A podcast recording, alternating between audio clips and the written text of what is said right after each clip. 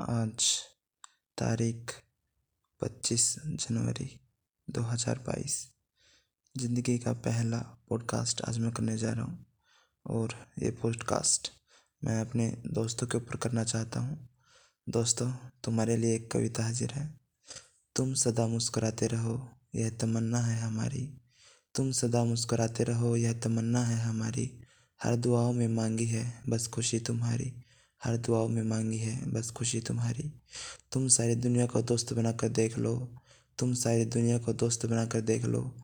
फिर भी महसूस करोगे कमी हमारी, फिर भी महसूस करोगे कमी हमारी। दोस्तों, हमेशा साथ रहना और यूँ ही ज़िंदगी का सफ़र काटते रहना।